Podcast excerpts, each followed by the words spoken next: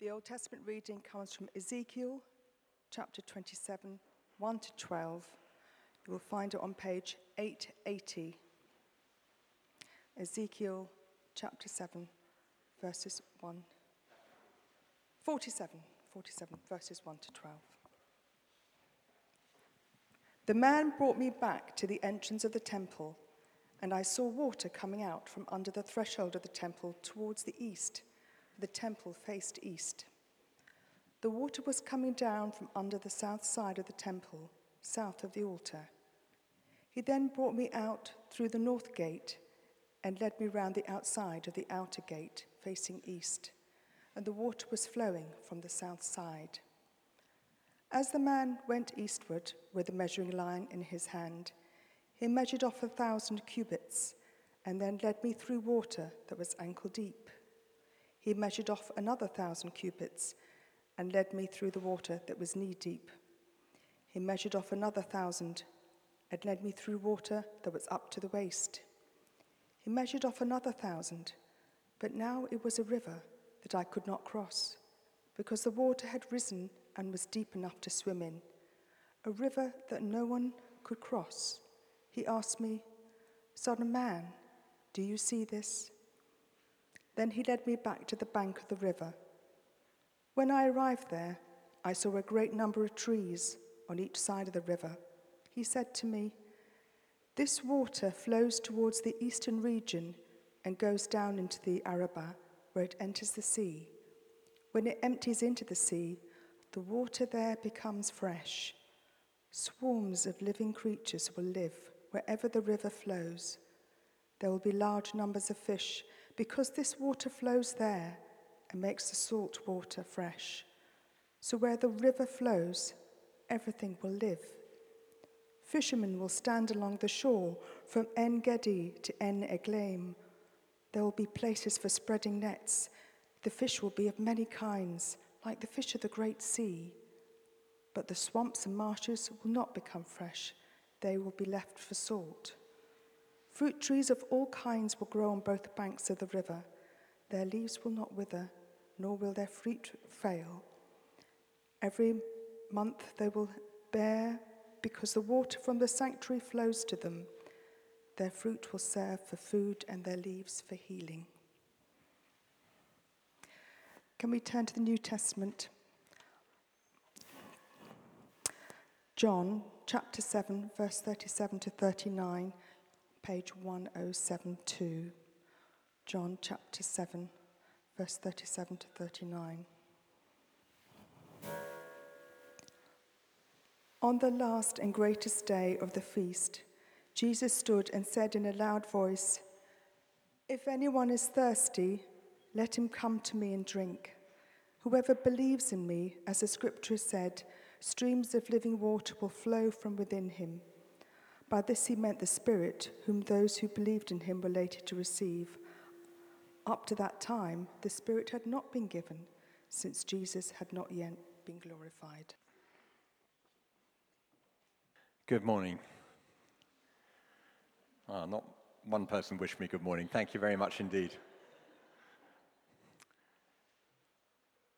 Today is Pentecost Sunday, and uh, some people describe Pentecost Sunday as the birthday of the church, the birthday of the church.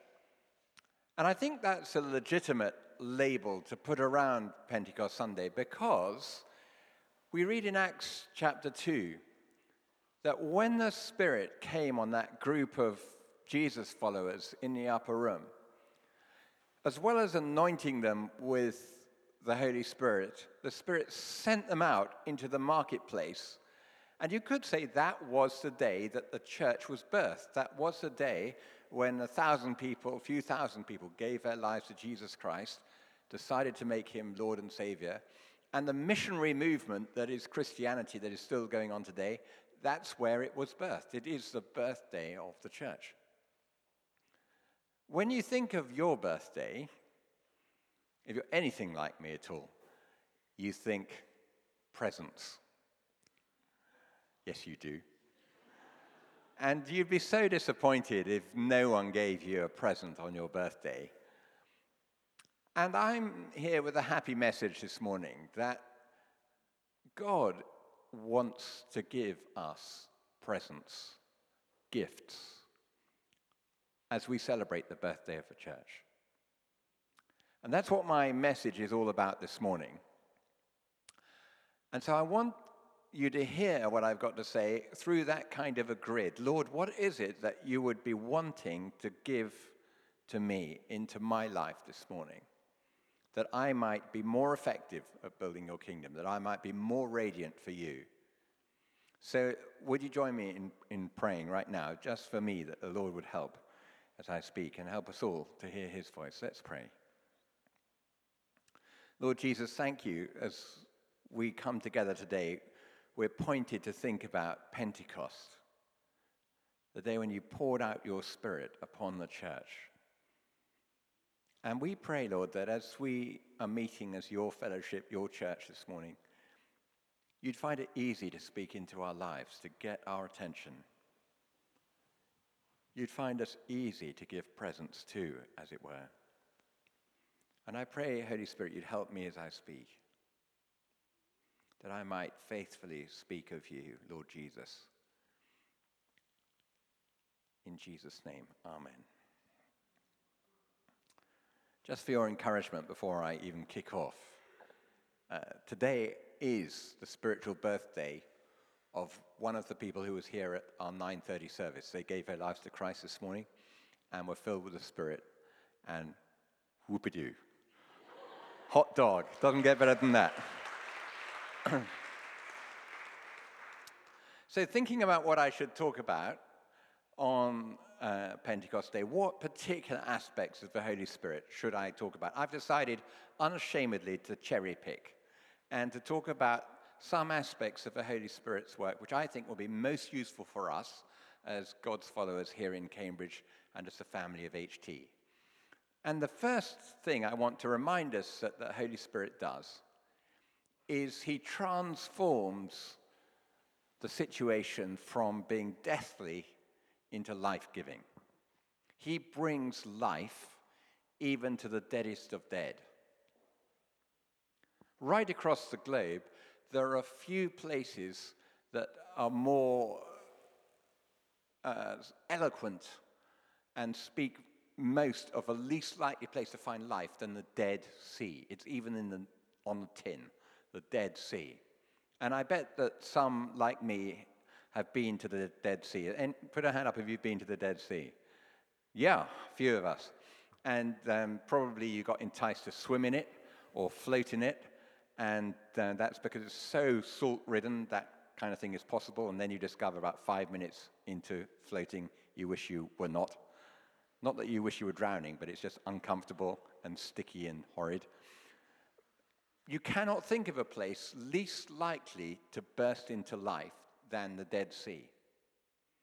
And yet, and yet, in our reading from Ezekiel chapter 47, that is precisely the place that God picks out and says, Do you know, when the river of life flows, even into the Dead Sea, life can come. Not only can life come, life will come. And it's widely accepted that this picture, this vision of the river of life flowing out of the temple given to Ezekiel is a foreshadowing of the coming of the Spirit, the river of life of the Holy Spirit. And we should just see in Ezekiel 47 just a few things in the passage that will encourage us. First of all, we need to remember this is a river. This is not a stream. This is not something domestic and domesticated that you can kind of carefully control and craft at the bottom of your garden. No, it's not like that. it, it is a torrent. We're told that in this vision Ezekiel has, he's led from ankle deep to waist deep, up to his shoulders, and then it's so deep he says no one could cross it. You just have to give in to it. If you're going to be in the river of life, you have to be in the center of it with your feet off the ground, letting it sweep you and take you where it wants to take you. And wherever it goes, it changes things, it transforms things. And we're told there are fish of very many kinds in this river. I love that. Because we know that a fish is very often a symbol for a believer, a Christian. There will be people of all sorts being borne along by this river of life. And there's going to be a plentiful supply of fish and fruit. And wherever it goes, it, it brings healing, and the trees grow and they bring healing. It's, a, it's, we're meant to be overwhelmed by a picture of luxury and goodness, of the goodness of God. But if you want to, you can dam the river. And if you stop the river flowing into a marshland, uh, then it will become salty again. But why on earth would you want to do that? Now, I want to remind us that probably we all know people who have gloriously leapt into this river of life. And they have been transformed, have they not? And they really shine brightly for Jesus Christ. I remember going out of a church once and hearing a conversation between two good friends of mine. And one of them said to the other, Oh, yes, he's a real BC, isn't he? Talking about someone else that I knew. And I was kind of scratching my head and thinking, What on earth is that? A BC, a before Christ. That doesn't sound likely.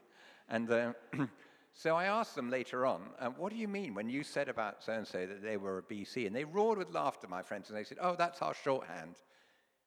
It stands for a blazing Christian. They're really on fire with God. You can tell, you know, they exude the presence of the Lord. And surely that's exactly what we all want as Christians. We don't want to be half baked kind of shine once in a millennia. We want to be on fire with God in an attractive and winsome way. Well, it's the Holy Spirit that does this, turns us from being, frankly, rather deadly into really lively for God, brings alive what we believe in our hearts. One of the more remarkable people that I've ever met, I don't know him well, but uh, I know him a little bit, is a man called Alister McGrath. When I began as a student in Wycliffe Hall in Oxford many years ago, Alister began as a teacher there, and stories soon started to get around about him. And one of the stories about him, he's an academic, is that he has a total recall of every single word that he's read since about the age of 11. Now, I don't know whether that's a blessing or a curse, but he has it all the same and, uh, and like a memory like a microfiche, extraordinary. So here is this guy who is, has an immense amount of knowledge. But listen to something he wrote in one of his books about a book called Knowing Christ, about the importance of actually connecting with God as a friend rather than just knowing about him. This is what he says. He's talking about uh, an observation of what it's like to live in Oxford. Said sermons at Oxford churches with large student congregations seem to stress the importance of knowing the Bible rather than knowing Christ. They produced students who knew their Bible well, but sadly, many of those who could quote obscure biblical verses had never known the tender embrace of a loving Jesus and nestled in his care. So often the students seem to have a framework without a presence. And then he reflects, he was like that. He said, ideas without a person. It was as if a framework constructed to secure the living presence of Christ within the soul of a believer was in place, but it contained nothing. The cage was there, but there was no living, roaring lion within it. Well, it's the Holy Spirit that connects us with Jesus Christ and puts the roar into the lion and the lion into our hearts. Soon after I became a Christian, uh, when I was about 22 years old, I was attending a, quite a small church in London. And uh, the church had a church weekend, and I remember this man in his 70s uh, led the church weekend. His name was Bill Burnett, and I found out later that he was, in fact, the retired Archbishop of Cape Town. And he just stood in the front of a church, like I'm standing in the front of this church, and he talked to us about the things of God. But one of the stories he told was his own life story. And he described, he said, One Sunday I came back home after taking a confirmation service in a school. And I'd preached that morning, he said, on Romans chapter 5, verse 5. And God's love is poured into our hearts by the Holy Spirit. He said, I returned home and I, I did what I usually did on a Sunday morning. I read the newspapers and I had a gin and tonic by my side. A kind of interesting insight into the life of a bishop. And uh, then he said, The Holy Spirit seemed to say to me, Go into the chapel and pray. So he said, So I went into my chapel and I didn't really know what to do.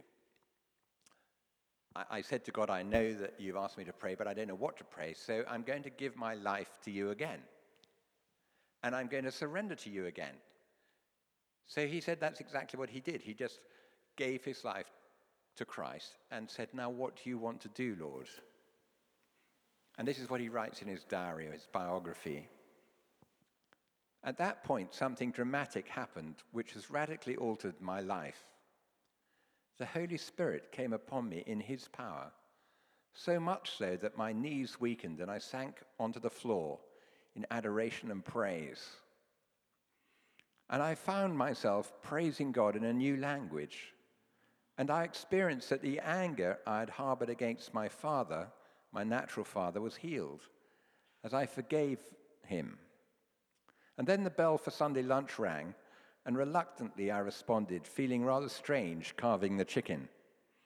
Then he said, I now knew the Father's love as I had never known it before. A month of lectures on the Trinity, delivered by an erudite scholar at an English theological college, had left me intellectually and spiritually befuddled. But now, at last, I knew the Holy Spirit and the Trinity. It's He alone who renews a dislocated church and world. And I'm trying to flag up strongly in this first point that the Holy Spirit transforms life. Not just once, but many, many times. And it's sort of, I don't need, in a way, much spiritual insight to say that in a group this large, it's highly probable there will be some people here this morning and you actually think your spiritual life is really in a state of decay. Because in the theme of our whole lives, there are chapters where we feel inevitably drier than others. The thing to do, though, is to recognize it and be honest about it and to ask the Lord for help in that situation. And this is as good a day as any other day to turn to God and say, Lord, I need the refreshment of your Holy Spirit. I need to be brought back to life where I've become dry. And one of the lovely things about the power of the Spirit and bringing life where we were dead is when you meet people who are ablaze with God, you have no idea what they were like beforehand.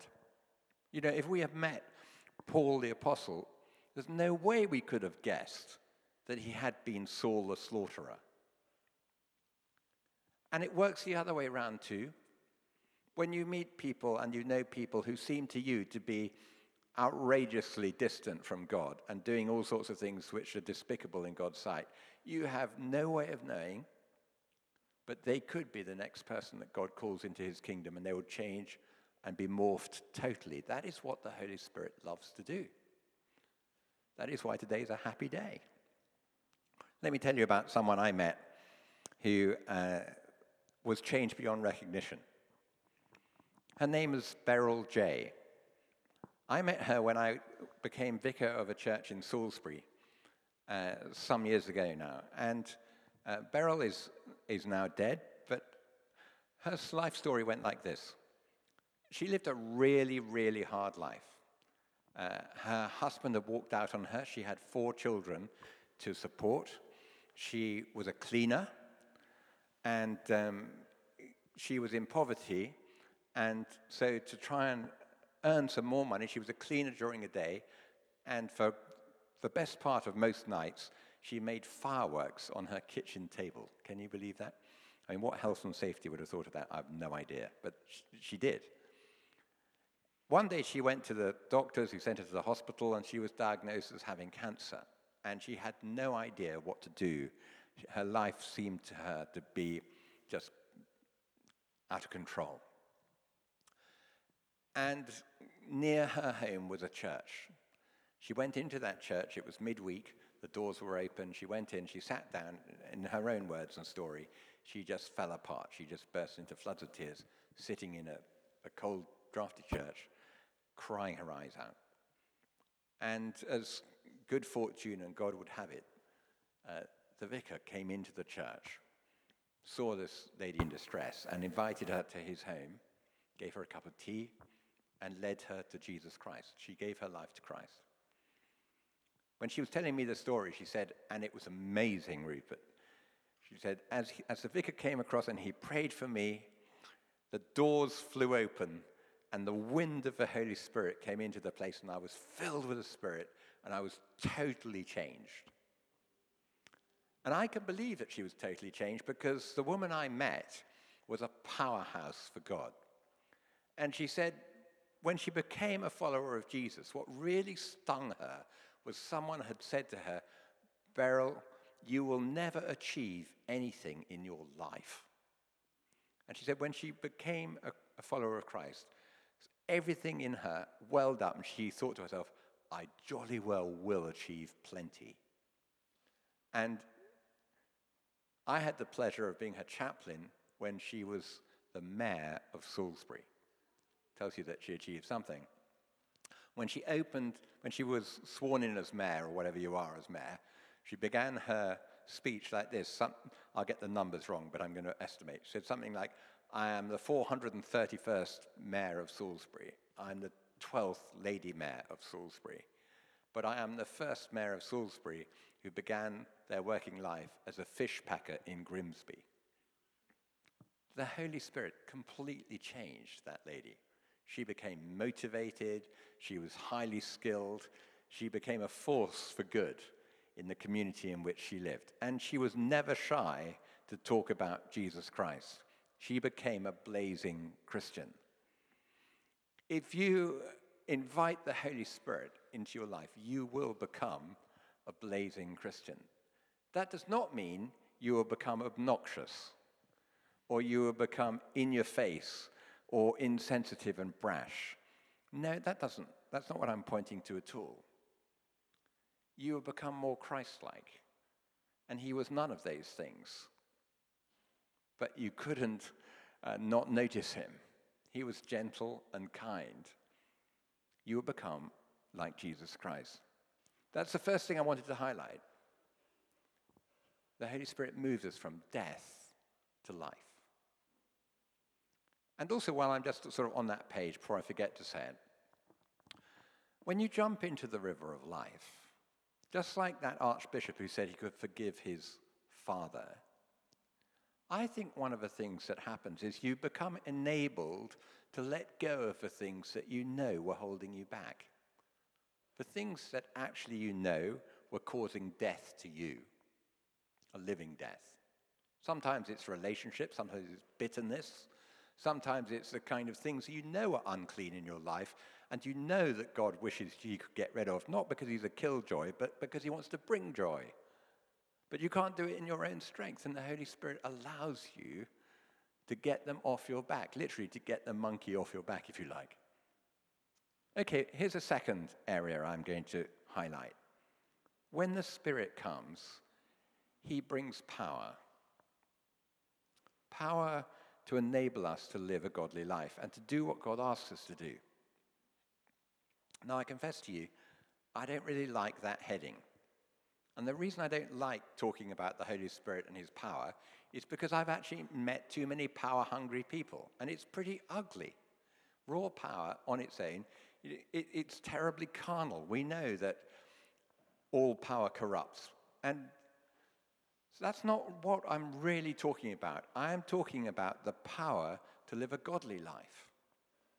And the reason I'm forced into this corner to talk about it is because Jesus identifies the coming of the Spirit with the power to live a godly life.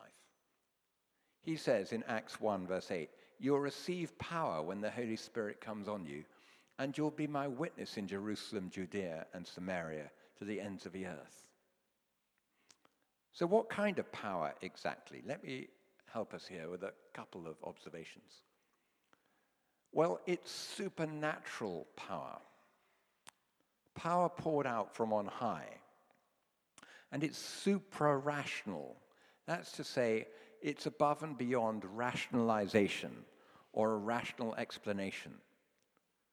Take Acts 2, the Pentecost event, when they went out into the streets and they started to speak, and the people from all over the countryside, from all Judea, the Medes and the Edomites and the visitors from Mesopotamia and all the others, heard them speaking in their own native language. And they all scratched their head and said, What is going on here? They were bewildered. They were amazed. They were perplexed. And by and large, we are bewildered and amazed and perplexed when we see the supernatural power of God come upon people and working its way through the church. Because we can't explain it.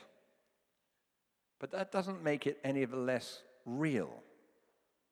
Spiritual gifts, which we celebrate today, the gifts of Pentecost, are God's gifts poured out from above. They're not a polishing of an innate talent you already have. There's something added to you simply by the goodness of God.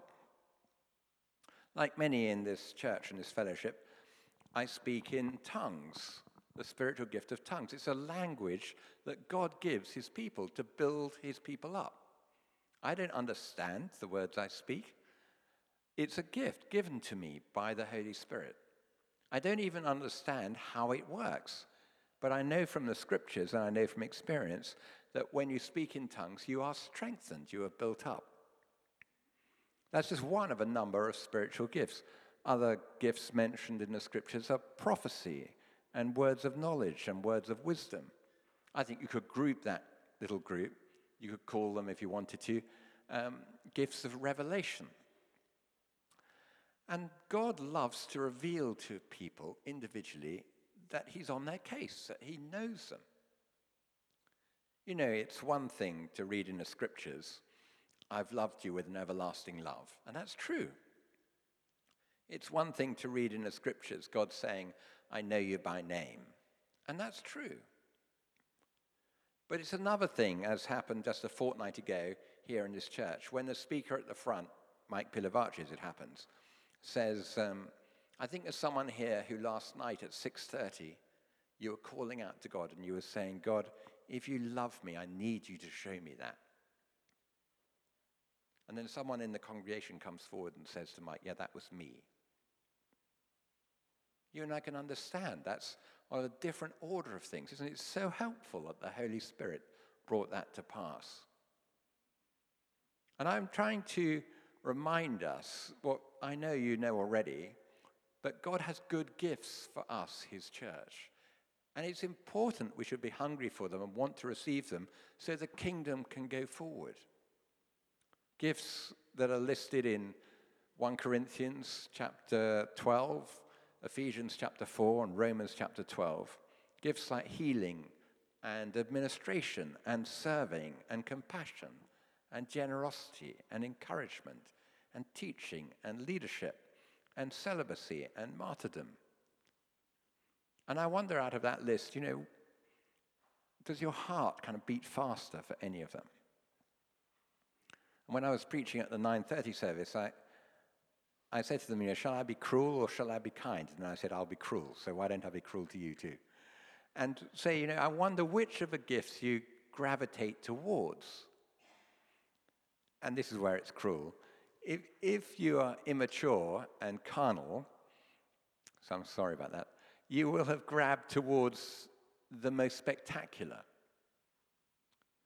But if you would allow Scripture to talk to you, Paul says in 1 Corinthians 14, verse 12, since you're eager to have spiritual gifts, strive for the gifts that would build up the church. So, actually, what I want to encourage us individually and as a fellowship is to think, Lord God, which of these spiritual gifts would most bless the fellowship of Holy Trinity and most allow us to be effective in building your kingdom. Well, Lord, that's the gift I want to receive. And of course, the picture in the scripture is that within the body of Christ, all these gifts should be present. I love it. I love the fact that actually you can look around you and most probably you can think of people who illustrate these gifts in practice. I was just thinking it's a pretty obvious thought, but it has to be that some of our fellowship have the spiritual gift of generosity. That has to be true because the amount of generosity from our fellowship that enables this ministry to go forward week by week and enables us to do this humongous building project of over three and a half million pounds. That's not normal. When I tell people the story of what's going on, they say, well, where's the money come from? And it doesn't come from anybody, any individual's crock of gold. It comes from the whole fellowship, the whole family of HT. And it's going to have to continue to be like that if a ministry is going to continue to grow. But the same is true of encouragement. You know, we need encouragement. We need teaching. We need administrative gifts. We, it would be lovely if God raised up prophets. And what I'm saying and reminding us is if we're going to see God's kingdom come, it's going to need more than our natural skill. Though you have natural skill, that won't be enough. We need to say, Holy Spirit, you come. You give us the anointing, the gifting that we need. You know, if you could stop and you could talk, here's a very obvious example to the best evangelists that we've ever seen, to Billy Graham, say, he would be first to say, he's written it in his autobiography. He, he says, It's not my skill that gets people to give their life to Christ, it's the anointing of the Holy Spirit. So call upon God for help and strength. Okay, a couple of uh, quick other points before we actually move to a time of, of prayer. The Holy Spirit gives us God's character, as well as the charisma, the gifts, the character of God. Now, there's one big difference between the gifts and the character, the charisma and the character. Gifts are given like that, just of a moment. Someone prays for you to receive the gift of tongues, and you receive the gift of tongues. And bang, that's it, of a second. But sadly, but this is how God does it, his character isn't given to us just like that. It's like I've never yet met someone who was suddenly prayed for, you know, Lord, make so and so gentle, and bang, they became gentle, or kind, or long suffering, or joyous, or loving. The character of God is ingrained into us, bit by bit, grafted into us. But we can understand easily how important it is that we should become Christ like in our character. We need to pray about it, but we need to take every opportunity to grow in it. You only become patient when you have the opportunity to be impatient. You only become kind, really, when you have the opportunity and choice to have exercised unkindness. And it's a cooperation between you and your will and the Spirit of God. Many years ago, I heard about uh, a guy who went forward to, for prayer at the end of a service, rather like this. And um, he said to the vicar, I'd like you to pray for me, please, that I would um, get out of bed at seven o'clock in the morning to have a quiet time every day. And the vicar, who was a canny old chap, said, um, Well, I will pray for you, but here's the deal God will do a deal with you. If you get your first leg out of bed, he'll help you with the second. And you know, it's cooperation. You won't suddenly become full of a fruit of the Spirit until you decide you're going to cooperate with God. But the Holy Spirit will do that. And in a moment of honesty, actually, this morning could be a good day to say, Lord, you know, I am bored of being grumpy. Or whatever it is. Lord, would you help me? Because when I look in the mirror, what I see isn't incredibly like you, Jesus Christ. But if your Holy Spirit will help, I could become like you, and that's what I want. Last point about the Holy Spirit. We have to notice at Pentecost that the Holy Spirit is a spirit of movement. that he moves people out with the gifts that he's given.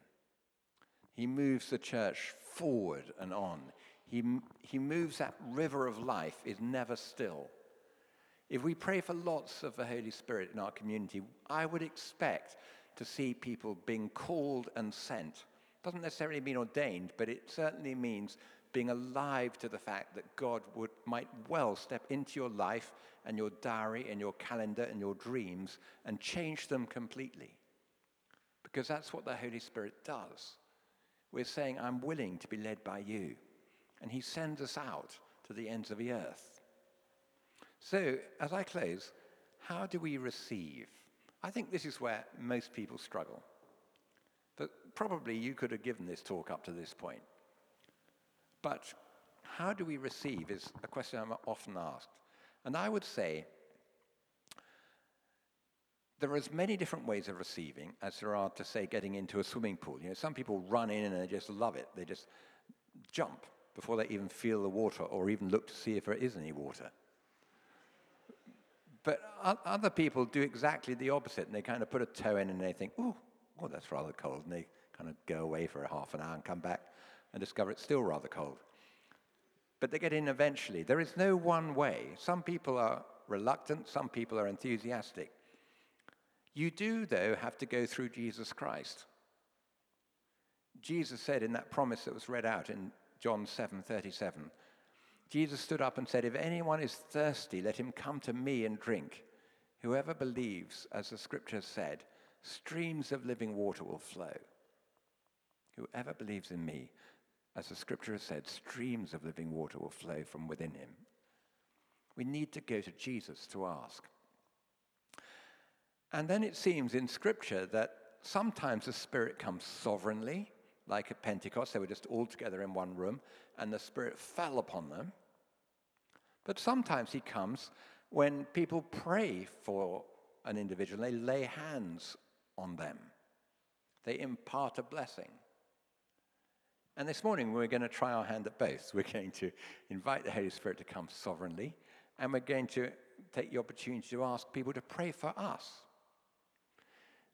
There are a couple of things that I advise you not to do, though. Here's a couple of ways you can make it harder for yourself. And so I'd, I just suggest you don't. One is don't become an observer. Don't allow analysis paralysis to take you over. What do I mean by that?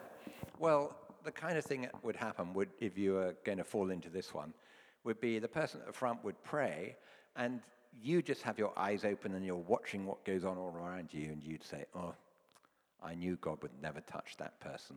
After all, they dot, dot, dot. Or then you'd see that someone over there and you'd say, Huh? I knew she'd be away with the fairies. She always is. That's so predictable. And then the next thing you think is, ah, oh, I knew God would never bless me. He never does. Well, actually, He never will if you have all that in your head. And the reason I can describe it quite well is because I've been there. I know that territory. And it's no good. I mean, I can't stop you being an analyst if you want to, or a critic if you want to. But just know this for so long as you ascribe yourself a job as being critic, you're not going to be on the receiving end. You're an outsider because you're opting out. And that's not the same as jumping into the river of life. So I, I kind of want to say to you give up that territory because it's not going to bless you.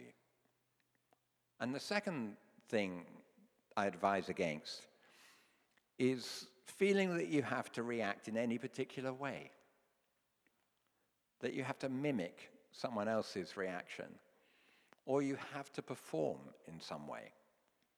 You don't. You don't. I- have come to the conclusion after many years of uh, praying for others and trying to receive myself, I've come to the conclusion that people are wired in many, many different ways. And what you see on the outside is no real indication of what's going on in the heart whatsoever. I've just given up guessing. I think partly one of the reasons I've given up guessing is self defense. Because I know whenever I've gone forward for prayer, in 99 times out of 100, there's nothing visible to see when you pray for Rupert. I always think it must look so unrewarding for the poor person or people praying for me. You know, you just stand there and you stand there. And they pray lovely prayers, and nothing outwardly seems to happen. But what I'm sort of longing to say to them is don't give up, don't give up, don't give up, because inside is a responsive heart. It's just that I don't know why. Only about twice in my life has someone prayed for me and something demonstrably has happened, like fallen over or something like that.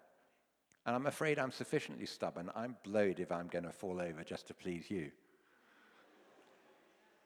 But, but I'll open my heart to please God every day of a week because why not?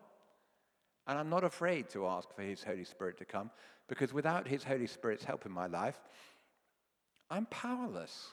I'm loveless. I'm not a half the person I should be. So I'm just saying that to you so that when in a second I invite us all to stand and to pray, you, you take the pressure off yourself. You don't feel that you're going to be marked or judged. And you don't have to do anything. But if you want to, you can say to the Father, Lord, I've heard all about your Holy Spirit.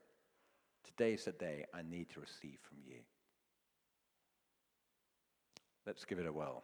Would you like to stand?